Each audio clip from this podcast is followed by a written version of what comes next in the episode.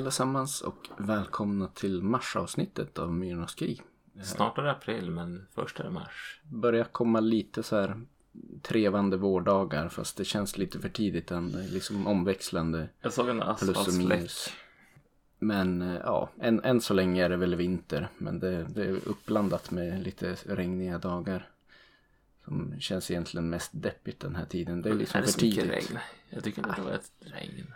Men det var väl plus sex i, Ja, det var väldigt slaskigt häromdagen. Mm. Tungt att skotta. ja. Idag ska vi köra lite, eh, ja, vad ska man döpa det till? Rear window. Vi, har inte sett Rear Window men vi har sett filmer lite på det temat kan man väl säga.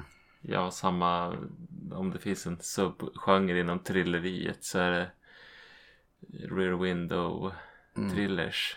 Den här paranoian av att någon tittar på en när man är i sitt hus typ. Eller att det är något fuffel som för går hos grannen.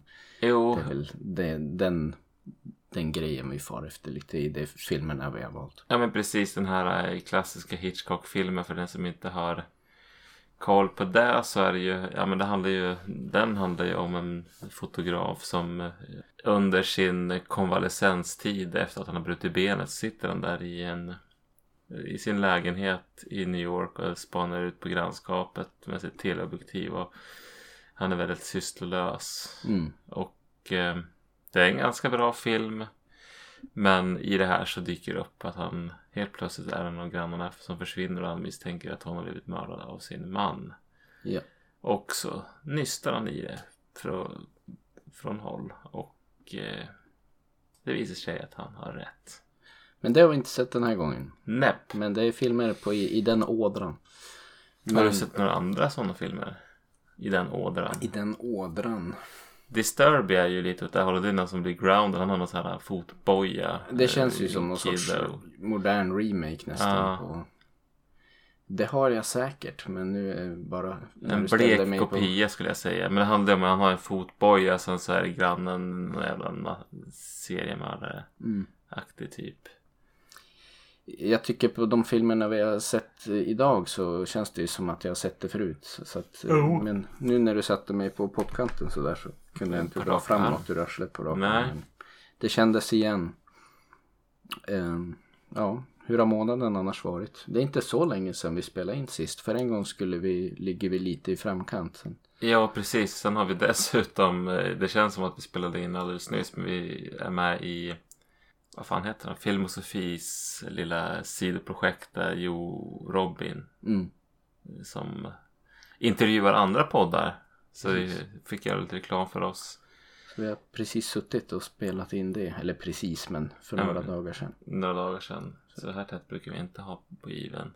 Eh, ja, men eh, förutom det så har min ja, månad varit ganska bra såklart. Eh, händelser vid vatten. Mhm. Vilket inte är riktigt i skräckgenren.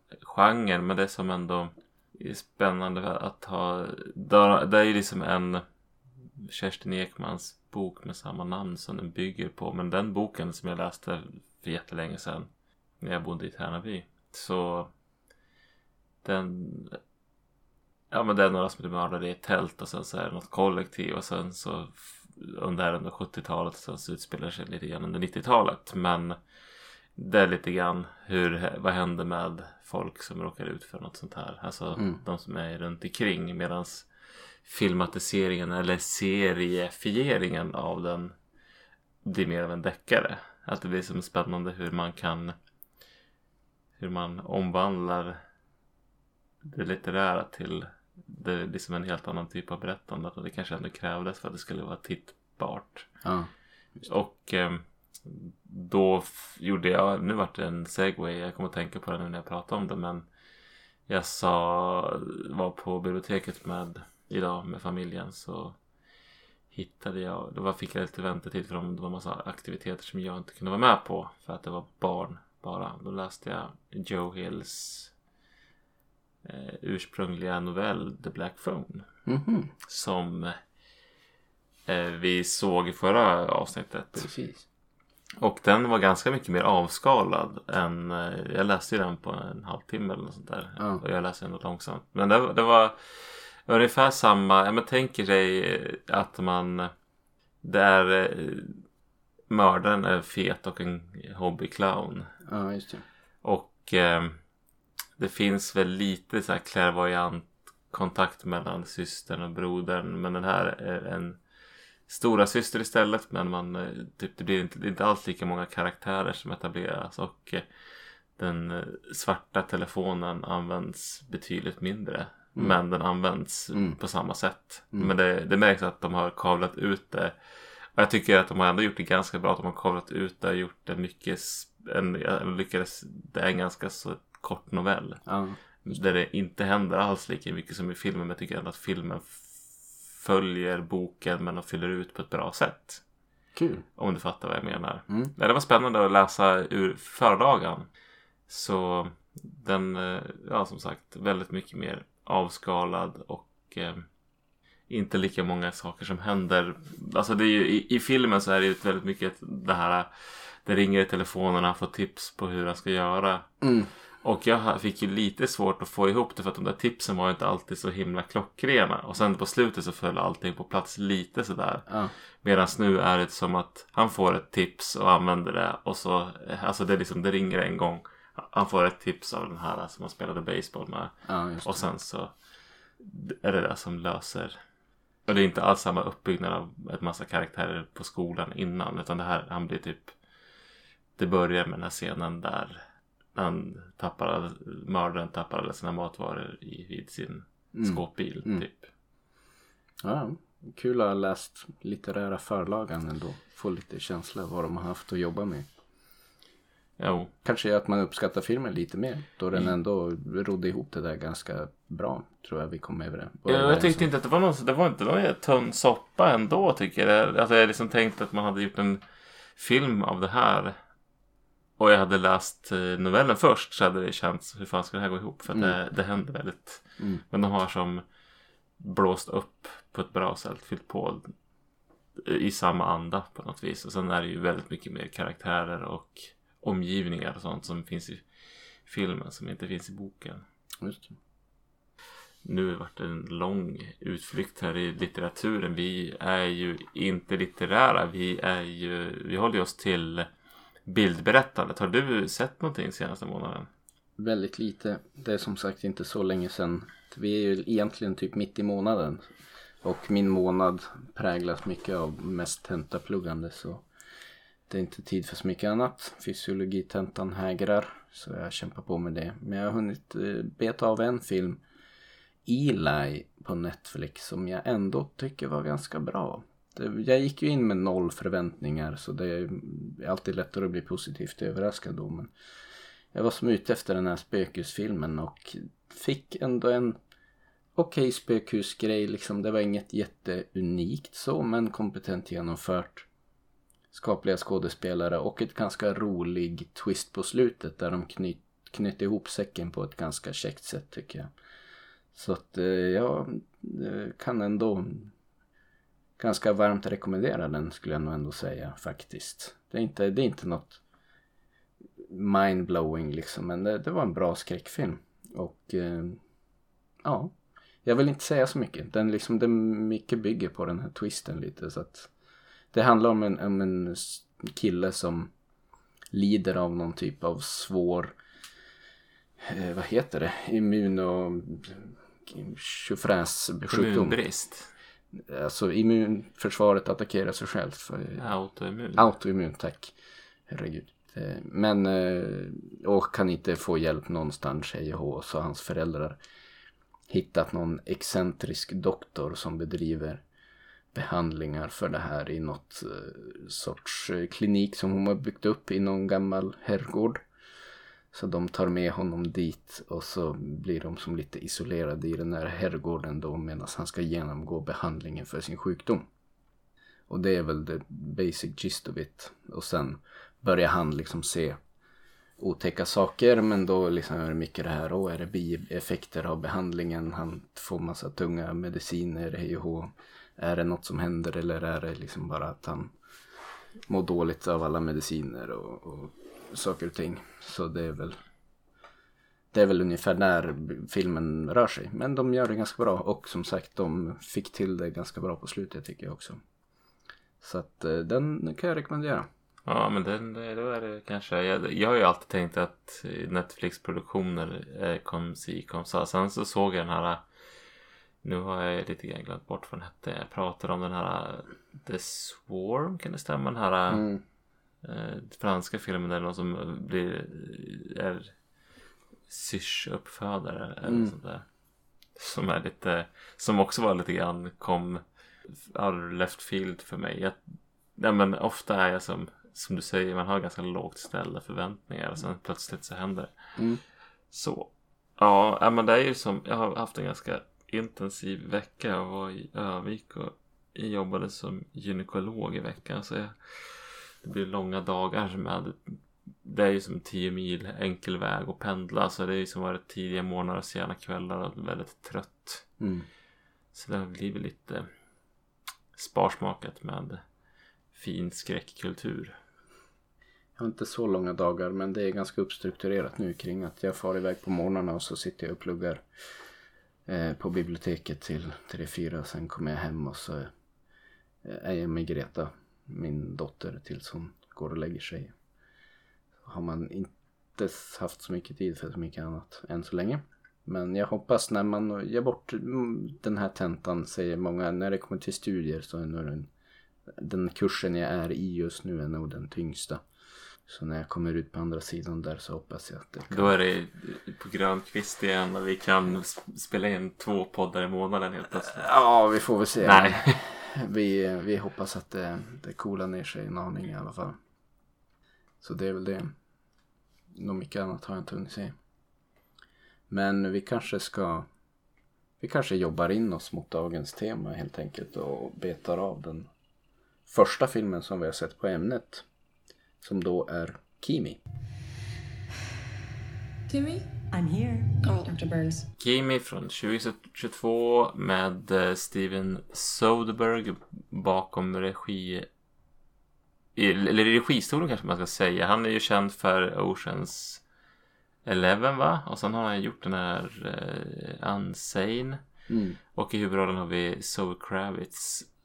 Hon är någon sorts eh, tekniker för någon en AI, eh, ett AI-företag. Och så hon sitter, alltså tänk dig Google Home där man man ropar ut i rummet Kimi och sen så svarar den och sen kan man be den göra saker. Ja, hon är väl egentligen typ någon, som någon sorts content moderator. Liksom. Ja, men precis. Facebook har väl också så här 10 000 som jobbar med det där och liksom bara filtrerar innehåll för att se till att ingen lägger ut bilder på när de typ mördar någon på Facebook. Ja, nej, men det här tror jag är mer det att hon, hennes eh, jobb är väl att se vad är när det blir fel i, i kommandon. Hon ska bättra på AI. Ja, just det. Att hon så här, ja men nu fick de inte till det här. Vad var det som gjorde det? Så lyssnar de på kommandot. Mm. Och så, jaha det var det här de menade. Så, så lägger de in det, det här ordet betyder så här. Det är Så liksom att datorn ska fatta. basically Alexa fast de kallar den för Kimi istället. Ja. Och eh, i en av de här eh, felaktiga ljudfilerna eller eh, rapporterade filerna så hör de någonting hända i bakgrunden. Mm. Som låter som att det är någon som skriker och hon börjar nysta i det här och hon bara, är det något brott? Mm. Och lite grann på den vägen är det. Men problemet i det här i det hela är att hon har agorafobi så hon kan knappt lämna lägenheten så hon kvalar, gör att den här filmen kvalar in på rear window och hon tittar ut genom fönstret och det är någon granne som är lite skum. Och eh, ja, så hon försöker eh, genom den isolerade, eller från den isolerade platsen hon är, nysta i, är det här någonting? Vad är det som har hänt? Och driva på det. Och gå till botten med det. Precis. Och det blir lite hotfullt mot henne. Och vi kör väl eh, vi- vår, en vanlig S-bar. Nu har vi som ett thrillertema ikväll blev det ju. Så det blir mest spänning och inte så mycket skräck. Men S-bar det är alltså från eh, sjukvården. Alla vet vad det är som i sjukvården vet vad det betyder. Men i, i Myrornas krig så betyder det skräck. S. B. Berättande, berättarteknik. Alltså hur funkar manuset, hur funkar skådespelarna, hur är det upplagt, eh, funkar dramaturgin och så vidare.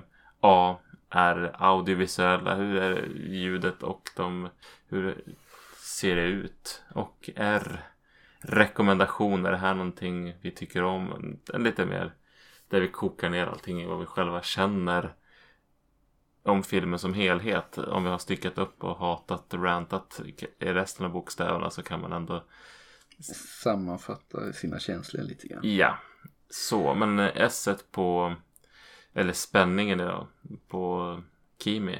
Har du något att säga? Ja, det var ändå ganska segt tyckte jag. Jag skrev liksom att det, det, den bygger upp en ganska bra spänning men det, det rör sig ganska långsamt eh, genom hela filmen nästan. Förutom precis på slutet blir det väl någon sorts...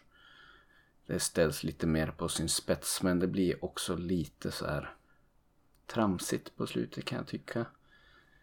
Så ja men visst, absolut. Jag, jag, tycker om när hon börjar liksom nysta i det här men det står och stampar där ganska länge. Och så tycker jag det blir lite så här forcerat mot slutet. Jo men det, det känns som att de har, har eh, det, det blir som lite eh, småspännande småspännande och sen eskalerar det väldigt snabbt så man hinner liksom inte komma in i det. Det är liksom inte så mycket driv i den här och det blir liksom inte så mycket Ja, det är som att man har tänkt, man, att, inget ont om det.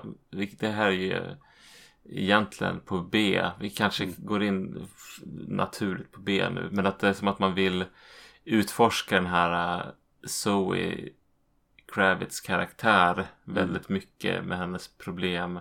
Och tycker att det här är spännande med AI och hela den biten. Och så ägnar man sig åt det. Och sen så etablerar man några sådana här Tjechovska ja, vad ska man säga, Tjechovs eh, spikpistol och så vidare. Mm. Men eh, så håller man, vältrar man sig lite grann i det där, alltså vips så ska allting roseland på väldigt kort tid. Ja. Och det är lite, det blir som lite obalanserat. Sen så lite spännande och skojigt där att se, men det är inte sådär jätte jag tycker så här utforskandet av henne som karaktär och liksom hela grejen med hennes agorafobi. Det är som ganska intressant. Det funkar. Jag tycker mysteriet i sig funkar sämre. Eller jag vet inte. Det, det är lite spännande sådär. Men det, men det, är lite, det, det känns som någonting som det, det, det, hur allt det där hänger ihop. Det blir lite krystat. Hur det liksom varför, ja, vissa saker i det här så att hon istället för att det bara är ett brott som är lite random så blir det som att hon kommer på någonting riktigt stort. Ja. Det är lite för stort för att vara trovärdigt. Det är lite för stort för att vara trovärdigt och jag tycker också på det hon initialt hittar i den här initiala ljudupptagningen då hon hör någon som säger typ Åh, sluta slå mig och han säger tyst din hora eller vad det är det är som ganska lite att gå på. Jag bara inbillar mig om man är någon typ av content moderator för en sån här typ av teknik så måste man höra sånt hela tiden. Jag vet inte hur det funkar men jag har liksom ändå hört lite för de som säger content moderators för Facebook att det ändå så här liksom misshandel, sexuella övergrepp, våld liksom det kommer tiotusentals varje dag liksom, som de sitter och bara jobba på att liksom rensa bort för att hålla liksom sajten ren. Och att hon, det blir som att hon blir väldigt direkt så här super in i det här. Att åh, jag hörde en ljudupptagning där det lät som att någon åkte på stryk. Och så gör hon en, ja men det är ju, ja man har sett eh, blow up och blow out. Den ena är båda är väl hyfsat klassiska men Blow Up tror jag är någon sån här 60 eller 70-tals. Det är någon som tar ett kort i en park och sen så jag misstänker att han råkade få med en fotograf som fotograferar. Mm. Och så tar han ett kort i en park och så säger han är det ett mord som begås här? Och så förstorar mm. han upp bilden och han vältrar sig i det här och hela filmen bygger sen på han liksom i det där mysteriet och det är ju en sån historia i det här men det känns som att och i Blowout då är det John Travolta som är ute och tar något Ska göra någon ljudupptagning till någon skräckfilm eller vad fan det är. Mm. Och så hör han också något sånt där brott som begås och håller på. Det är väldigt li alltså det är själva konceptet med att man fångar upp någonting och så ser man det i efterhand. Mm. Men här så tycker jag det, det känns dels så tycker jag att det här leder, för, det leder väldigt snabbt till mycket jämfört med de andra filmerna som bara är skitfrustrerande. Liksom, där de nystar väldigt mycket på det här. Här är det som att ja, men det är en trope som man använder lite hastigt. Det hade kunnat, man hade kunnat gjort mycket mer på det och gjort det spännande och utforskat det. Mm. Även om det redan är gjort uppenbarligen. Men det här, tror jag hade gjort, gjort filmen betydligt mer. Jag känner att de hon sitter och kollar på det där ljudklippet och sen så är det lite fram och tillbaka och sen så bara men det här är ju någonting och sen så får den en ännu längre snutt av det där. Jo men fan. Och så måste de ju göra det då till något mycket större för att på något sätt ha en film. Det hade också blivit lite så här om det visade sig att det var typ exakt det hon från början trodde att det var. Så hade även det varit som så här, ja det var någon som blev misshandlad av sin make. Tragiskt och jobbigt förstås men också ganska vanligt förekommande kan jag tänka mig. Liksom.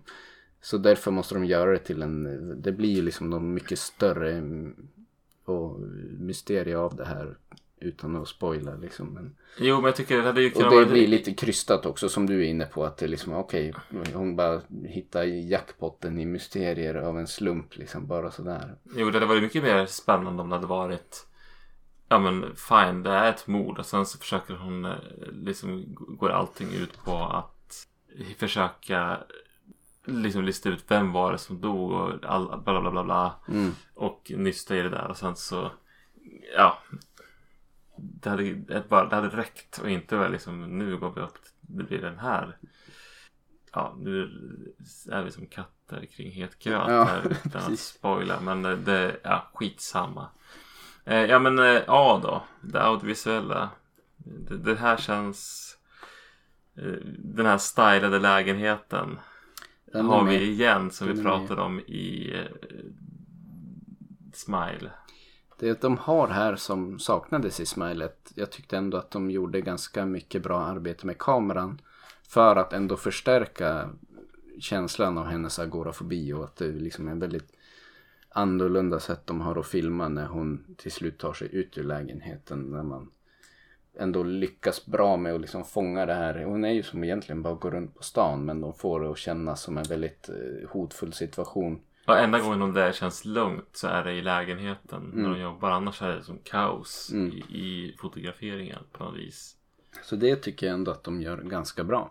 Um, och det är väl det, jag säga. Ja. Men, men det ska de ändå ha en eloge för. Annars är det ganska mycket vanlig skåpmat kanske. Och liksom det, lite de här tråkiga grejerna som vi påtalar i Smile. Att det, det är liksom lite överstylat och ja, väldigt typiskt för tiden. Liksom. Den kommer säkert kännas ganska daterad om ett tag. Jo, det som mm. den här filmen kanske lyckas med är att den ändå lite grann etablerar eh, att man får ju känsla, eller jag fick i alla fall känslan av att men hon har Eh, den är ganska stylad lägenheten. Jag kan köpa att hon måste styla den för att det är, liksom, ja, men det är hennes plats. Hon, hon mm. vill kanske mer i livet än att bara vara där. Men hon stylar den mycket för att hon måste vara där. För att hon tycker det är så jävla jobbigt att vara ute. Mm. Och de lägger in så här, men hon har typ överallt så här, olika rengöringsgrejer som står framme. Att man kan, ja men hon är en sån som bara är jävligt pedantisk. Mm. Så jag kan köpa in på det. Det känns som att de ändå har, kan hantverket där och liksom tänker till. Liksom inte bara stylat utan man, man, man, ser att det är en person som hon stylar liksom. Även om hon kanske inte gör det i bild.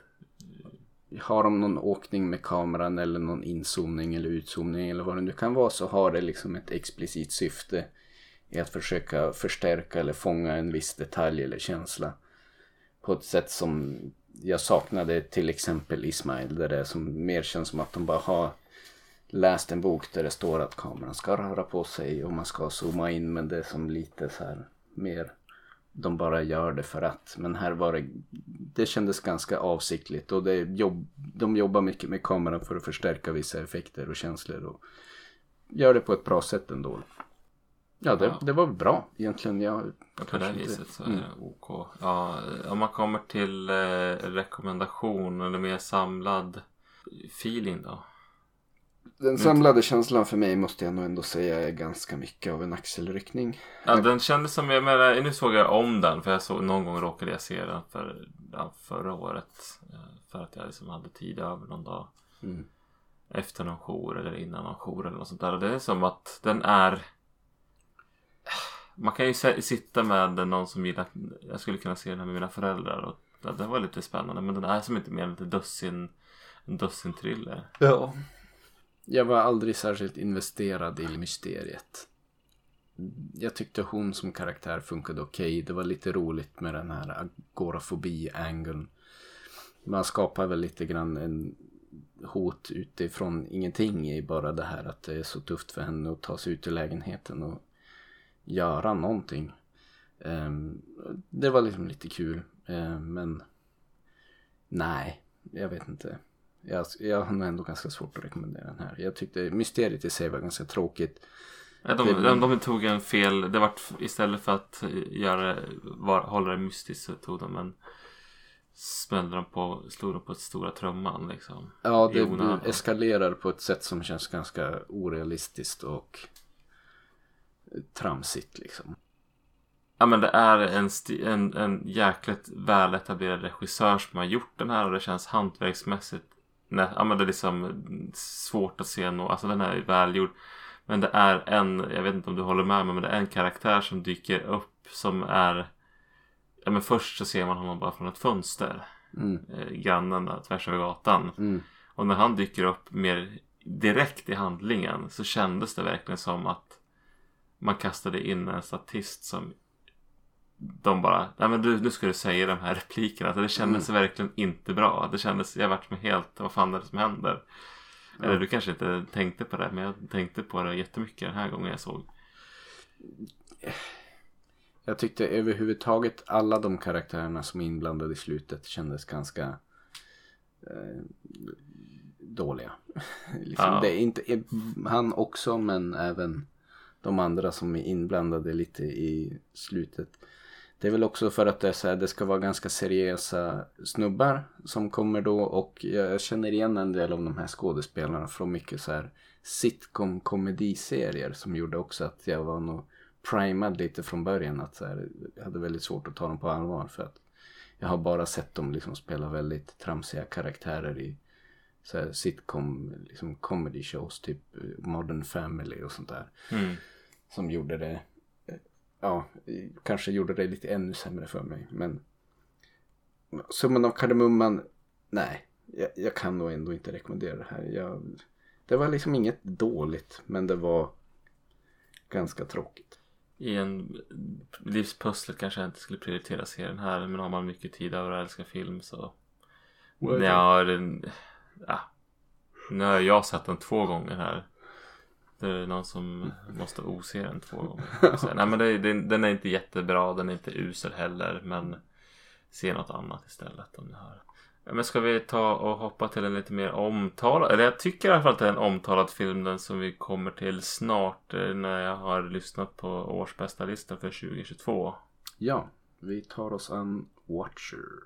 There's this guy that lives across the street, and he's always looking over here. Looking over here, how? Every time I look over there, he's just staring right at me.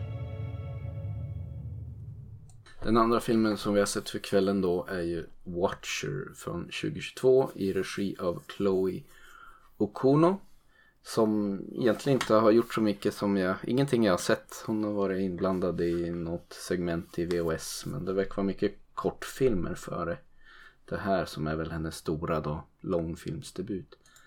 Eh, med Micah Monroe i huvudrollen som Julia som vi känner igen från It Follows men nu är lite äldre och vuxnare. Men Watcher i alla fall, då får vi följa Mike Monroe och Julia som följer med sin make som jag har tappat namnet på. Eh, men de flyttar i alla fall till Rumänien för att han ska jobba på någon form av reklambyrå. Det är väl underförstått att han, jag vet inte om han är från Rumänien men han i alla fall talar rumänska. Så han, han har liksom kontakter och vänner där fast hon kommer in och vet inte så mycket om landet och kan inte språket men följer med honom dit då för kärleken. Men har i, kanske inte så mycket att göra då. Hon blir lite fast i den här lägenheten där de bor under dagarna när maken jobbar och i och med att hon som sagt inte känner landet eller språket så har hon inte så mycket att roa sig med men får då syn på någon av grannarna i, i lägenhetshuset mitt emot som hon blir mer och mer övertygad om stirrar på henne. Och, Ja. Och till saken hör att eh, någon kväll när de är ute och går så eh, får de se ett polisuppbåd Mm. i grannskapet. och hon blir ja, mer och mer paranoid att, han, att hon blir stalkad av den här personen då. Eh, ja, och det kanske räcker så. Det är väl liksom där, där kärnan i filmen ligger. Så får man följa henne när hon blir mer och mer nojig och försöker söka hjälp från sin omgivning men har svårt att riktigt få någon att tro på henne typ. Ja men precis och den här eh, Ja men eh, eh, vi får kanske ta en liten genreanalys här efter filmerna men hon blir som lite grann isolerad inte genom att hon sitter i en rullstol eller har agorafobi utan hon kan inte prata språket. Mm. Och eh, på den vägen är det. Men vi kanske ska hoppa in på S på en gång. Ja, Den här står ju i alla fall ska vara skräckfilm på IMDB. Visst är det så? eh, ja, Är det skräckigt? Är det skräm? Skräms det mycket? det rör sig väl mer i thriller. Det, det skrä- skräms lite grann, gör det väl. Det Men lyckas ju. Ja men det är några halv jump scares. Det är liksom när hon, när man hon står och tittar ut genom fönstret så byggs det upp lite spännande musik och sen helt plötsligt tänds ljuset och det, ja men Mm. sådana grejer. Lite, lite smått sådär. Men det övergripande är det väl ändå mer stämning och spänning som man bygger upp när hon är lite ensam och isolerad i den här lägenheten och börjar snegla ut över lägenhetskomplexet och så är det alltid den här mannen som står där i fönstret och tittar ner på henne. Och, Jo, i början så tyckte jag det, då kändes det som att de fick till att det var någonting, de lyckades få det att kännas lite obehagligt med den där som bara stod still i fönstret. Mm. Kanske lite grann för att ja, men hon tittar ut över gatan i det andra lägenhetshuset och det liksom är liv i de andra lägenheterna där mitt i natten och det liksom händer ändå lite saker och sen så är det ett ställe som det det bara är en som står och stirrar. Mm. Så, jo men spä- spänningsmässigt, stämningsmässigt tycker jag väl ändå att det funkar ganska bra. Som Ehm, blir liksom en seriemördarfilm med lite utan några fantastiska element. Snarare att ja, men det här är en seriemördare då, som är på vift. Precis, och det, det sker ju som du var inne på till en backdrop av att vi vet att det är någon seriemördare som går lös i, i staden som de har berört på nyhetsrapporteringen Mm. som vi får se. Så att hon, hon är väl inne på att det kanske är den här snubben som står och stirrar på henne då som är den här mördaren som härjar i Bukarest. Där de är. Och så blir det som en spänningsmoment där. Men vi kan hoppa på B nu tycker jag. Ja. Och där tycker jag väl huvudrollen Maika gör det ändå bra. Eh, Jag tycker att de skulle kunna unna att eller jag vet inte, kanske inte hade tillfört något men de är väldigt så här.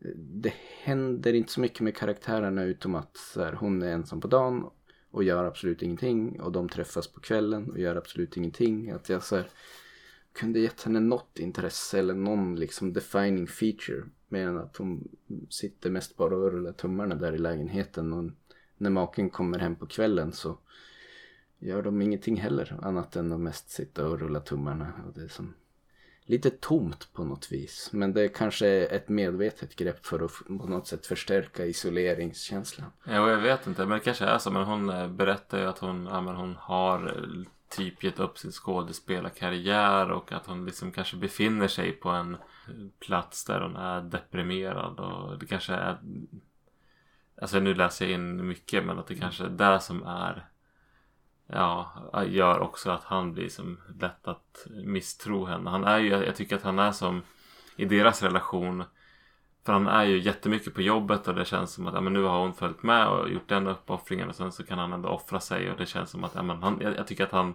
bjuder ändå till vilket kan vara för att hon är nedstämd och Mm. eh, efter att hon har misslyckats med sin dröm på något vis och eh, det gör att han kanske är tillmötesgående men även om man inte tror på hennes inom citationstecken fantasier. Mm. Det som skiljer sig från den typiska sådana här filmen det är väl ändå nivån av förtroende hon på något sätt får från sin omgivning. Hon själv känner ju att hon blir misstrodd och liksom blir ganska upprörd men det folk faktiskt gör. Liksom, hon har trott att den här snubben som hon tror stå i fönstret var någon som stod och tittade på henne i en eh, affär. Men det är som ingenting som har hänt. Men ganska omgående är de som bara okej okay, men då får vi dit och tittar på övervakningsfilmerna. Och de blandar in polisen på ganska lösa volymer också. Att det är som ändå eh, ändå imponerad över hur mycket folk tror på henne. När det egentligen inte ändå har hänt så mycket. Ja, ja det är som... Ja, det är ju flera stycken sådana tillfällen som är... Mm.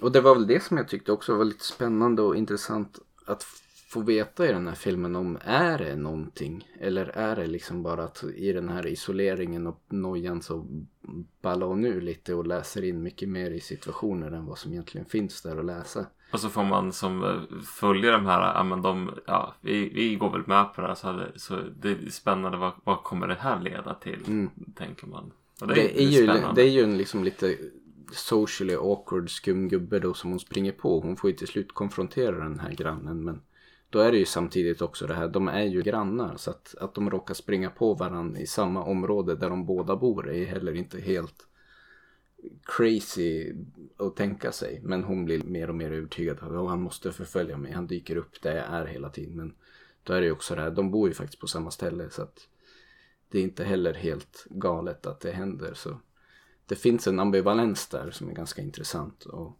Jo, plus att hon börjar förfölja honom lite mm. hit och dit. Jo, det är som hon som mer objektivt bete sig skumt liksom. Jag, jag, kan ändå känna viss empati med hennes make där, hans frustration över när de, hon ändå har så lite att gå på annat än att oh, han verkar stå och titta ut på folk ibland.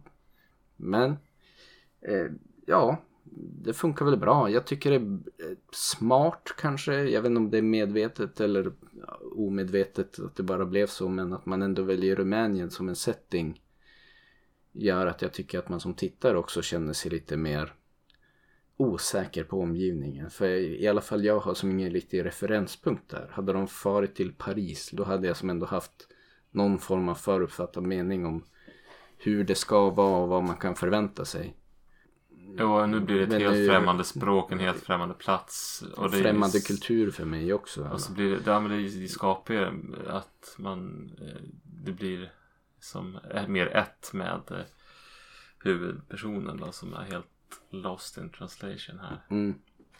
Oavsett om det var medvetet eller om det var en kostnadsfråga så tycker jag det var smart att man valde ett land och plats som kanske i alla fall gemene tittare inte känner så bra till varken språkligt eller kulturellt eller så. Så att det gör att man även som tittare blir liksom lite mer inne i hennes situation och kan förstå och relatera på ett annat sätt. Hade du något mer du ville beröra B-mässigt? Annars vet jag inte om jag hade så mycket mer att fylla i det. Nej, vi tar det. Vi hoppar vidare på det audiovisuella på att... Ja, och vad ska man säga om det då? Ja, men jag tycker att det finns ändå en härlig ruffighet mm. i omgivningarna. Jag tycker om de här urbana miljöerna som inte där man inte bara väljer ut de platserna som är prydliga och snygga. Mm. Jag tycker om den här skitiga urbana miljön som ändå finns med här. Så de har scoutat bra. Sen så tycker jag att fotot här var ju ofta stillastående kameror. Vilket, och det kanske också är ett grepp för att det gör... Jag tänkte på det flera gånger. Det var vissa uppställningar med kameran där det står helt still. Och att det gör att det, platsen är här och karaktären bara passerar förbi här. Den liksom mm. är mer att här, platsen är... Jag vet inte, det skapar en sorts dynamik i bilden som gör personen vi följer lite mer flyktig och ja men du är här på nåder på något vis. Mm. Jag tycker också en liten detalj, men som, och det knyter an till det jag pratade om med Rumänien innan, det är också att de har ju subtitles för allting men ingenting av det som sägs på rumänska översätts någonsin. Och det tror jag också är liksom medvetet för att då, det är verkligen ur hennes perspektiv som allting sker och det liksom bidrar till att man kan lättare identifiera sig med hennes paranoia. Hon blir lite nojig och aggressiv mot en del av, av delvis hennes make i viss mån men också hennes vänner, eller hans vänner för att hon förstår ingenting av vad som sägs och liksom bara Och den pratar som bakom ryggen på henne typ. mm, För, för att hon... När de pratar, hon tänker nu pratar de om mig. Vilket är sjukt arrogant för det är väldigt ofta som hon är liksom när de är, umgås med de här inhemska rumänerna och hon, de bara pratar rumänska och hon sitter där mm. fast de egentligen kan prata engelska, Mm. många av dem. Så det var, men det var bra. Från början när vi började titta, det var ju som en del på rumänska i början som jag bara, ah shit, har vi, finns det inga subtitles då kommer det här bli svårt. Men sen när de började prata engelska då kom det ju in subtitles och sen insåg man så småningom att det, det är med avsikt som vi inte får veta någonting som sägs på rumänska. Eh, men det var ganska bra. Det liksom bidrog till den här stämningen. Eh, och ja, det audiovisuella funkar ju som bra. Det, Inte, det är ju inte jättespektakulärt kanske men det är absolut, eh, man, jag känner mig på plats mm. och paranoid. Och inte överdrivet stylat som vi har nu rantat på i en del filmer nu på Ja. senare poddar. Utan det var eh, inte rädd för att visa skitiga miljöer och så mycket av lägenheterna känns ganska levda i. Förutom möjligtvis deras egen. Men det är också så här, de har nyss flyttat in och det, jag kan som ändå köpa det på ett sätt. Den är ganska avskalad. Och det är nog också lite medvetet för att också lite grann förstärka det här att hon är en främmande plats. Hon, har, hon är liksom inte hemma även om det är deras nya hem. Men det har väl inte riktigt hunnit bli ett hem än. Men sen när man kommer till en del andra hennes granne som hon får en viss relation med då är det som ändå en mer levd miljö. Det är lite skitigt, blommor står lite huller om buller. Och, jag menar det är inget crazy att göra men med tanke på filmerna vi har sett på slutet så känns det som bara åh vad unikt att de lyckas styla en hemmiljö så att det ser ut som de faktiskt bor där. Men eh, det ska de väl ha ett litet plus för då I guess. Ja, Eh, men det kanske summerar A och så får vi hoppa på R. Nu känns det som att vi har ändå suttit och berömt den här filmen. Och jag tycker väl kanske ändå att det kanske kan vara en rekommendation. Men det våran behållning tror jag när vi ändå hade sett klart filmen var att det var ganska mycket den typiska klyschan för en sån här typ av film. jag tyckte den verkligen trampade upp i väl upptrampad. De trampade på i väl upptrampade spår. Ja, och den gör liksom ingenting unikt. Och det var lite det man satt och väntade på att det skulle kunna komma någon intressant twist på genren eller intressant idé för hur de avrundar allting. Men det, det mest uppenbara och tråkiga ni kan föreställa er det var det, var det som var sanningen. Man ska säga. Och det, det, var som en lite, det var som att luften gick ur mig lite på slutet. Jag var ändå med på tåget. Jag tyckte den rakt igenom ändå var spännande och funkade som thriller. Men som du var inne på redan innan att allt det här har vi ändå sett förut. Det är en liten ny obekant miljö som gör att det kanske känns lite fräscht. Men jag hade ganska höga förhoppningar om att ja, men det kommer komma någon intressant twist på konceptet som För den har egentligen ändå aldrig riktigt kom. fått en viss eh, buss. Vill inte säga att det är som ändå en... Jag har ändå hört talas om den här om att det är många som sätter den här ganska högt på sina listor och då tänker jag att då, då, då är det någonting alldeles extra i den här. Men det, det där lilla det där extra, det, jag vet inte, det är ju som ett gediget hantverk. Jag tycker att det, är som det är snyggt fotat, det är bra ljud. Det är bra skådespelat och liksom jag köper deras relation sinsemellan. Alltså det mesta sånt är bra men det känns som att bara historien känns som det blev som lite segt stundtals att sitta på det för att jag, det kändes som att man bara väntade på men nu, när ska det komma det här som gör den här så speciell för att den kändes aldrig Mm. som att den gjorde några nya utforskade något nytt. Nej. Om man jämför med Kimi tycker jag att den här ändå var hästlängder bättre. Jag, jo, jag, den här, den är, jag tycker den här är, jag tycker den är bra ändå. Jag tycker Mm. om den här, det här området inom film. Den här genren. Den är ganska snygg. Det är bra skådespeleri överlag. Och som sagt, jag var ändå med på tåget. Det var spännande långt in i filmen. Jag bara hade hoppats att man hade gjort något lite mer intressant på slutet. Det var, den, det var som en liten lätt punktering på slutet som gjorde att jag lämnade filmen med en liten sur bismak i munnen. Men sammantaget med lite distans till det så skulle jag nog ändå säga att det är en rekommendation. Absolut. Jo, men den, vi hade någon sån här Chekhovs element som gjorde att jag, ja, jag sänkte förhoppningarna när den Chekhov elementet kom. Jag ska inte säga mer. Mm. Ja. Everything is as it seems. eh, Verkar, Ja. Det var liksom slutsatsen i den här filmen. Om man hade trott att det skulle komma något mer revolutionärt. Men tyvärr. Men det som är där är ändå bra. Underhållande. Jag kan ge den en, en rekommendation, absolut. Jag får in feelingen för den här isoleringen och ensamheten hon lider av. Och paranoia. Nåja, men det tycker jag väl ändå eh, var kul att se så. Det, när man säger såna här rear window eska filmer och att man, jag menar jag har försökt söka efter det så jag tyckte att det var varit ändå ganska svårt att hitta filmer. Så kommer det två stycken samma år. Mm. Eh, Om det nu har, är det någon coronaeffekt eller vad fan det är. Men Som sagt, det känns ju som att jag har sett det här flera gånger förut. Men det är samtidigt kanske inte en sån väldefinierad subgenre på ett sätt. Men liksom den här idén om att man blir förföljd och man är paranoid och liksom känner sig ensam och isolerad. Det, det förekommer ju. Men det, jo, men det, det precis, kanske men, inte är liksom lika väldefinierad subgenre som typ zombiegenren. Så att det är lite svårare att... Ja men det här blir ju som om man ska, om, vi nu ska här, definiera rear window-genren då. Då är det som att vi har en protagonist som är isolerad till en plats. Mm, Vilket, ja men rullstolen gör, eller agorafobin och i det här fallet språket. mm, Och så från den här platsen så är hon, ja men hon kan ju inte ta sig någonstans.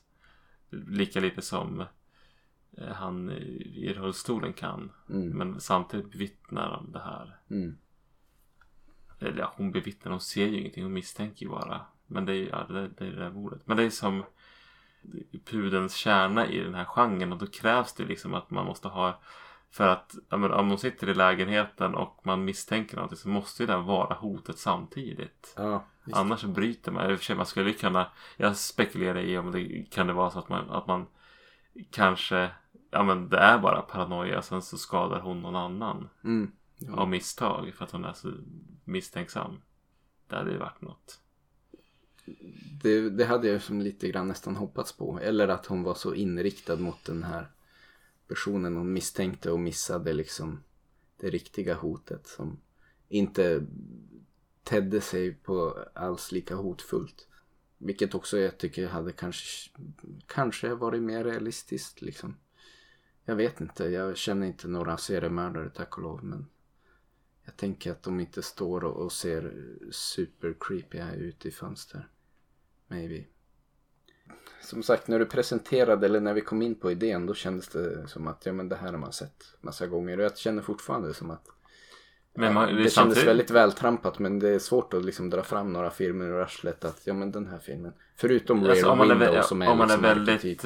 eh, är man väldigt strikt med det, men du ska vara ganska isolerad. Alltså du, du, är, du är, är på en plats där man liksom bevittnar någonting och kan inte riktigt ta sig därifrån av något skäl så är det inte så vanligt. Men jag tror att det inte är så ovanligt med de här paranoia-thrillerserna. Det, är ju, det Mm. finns det ju, eh, vad, vad- vad säger man, 13 på dussinet. Mm. Men eh, ja, en rolig film kan man väl säga. Kimi får jag nog ändå säga att jag var inte superförtjust i.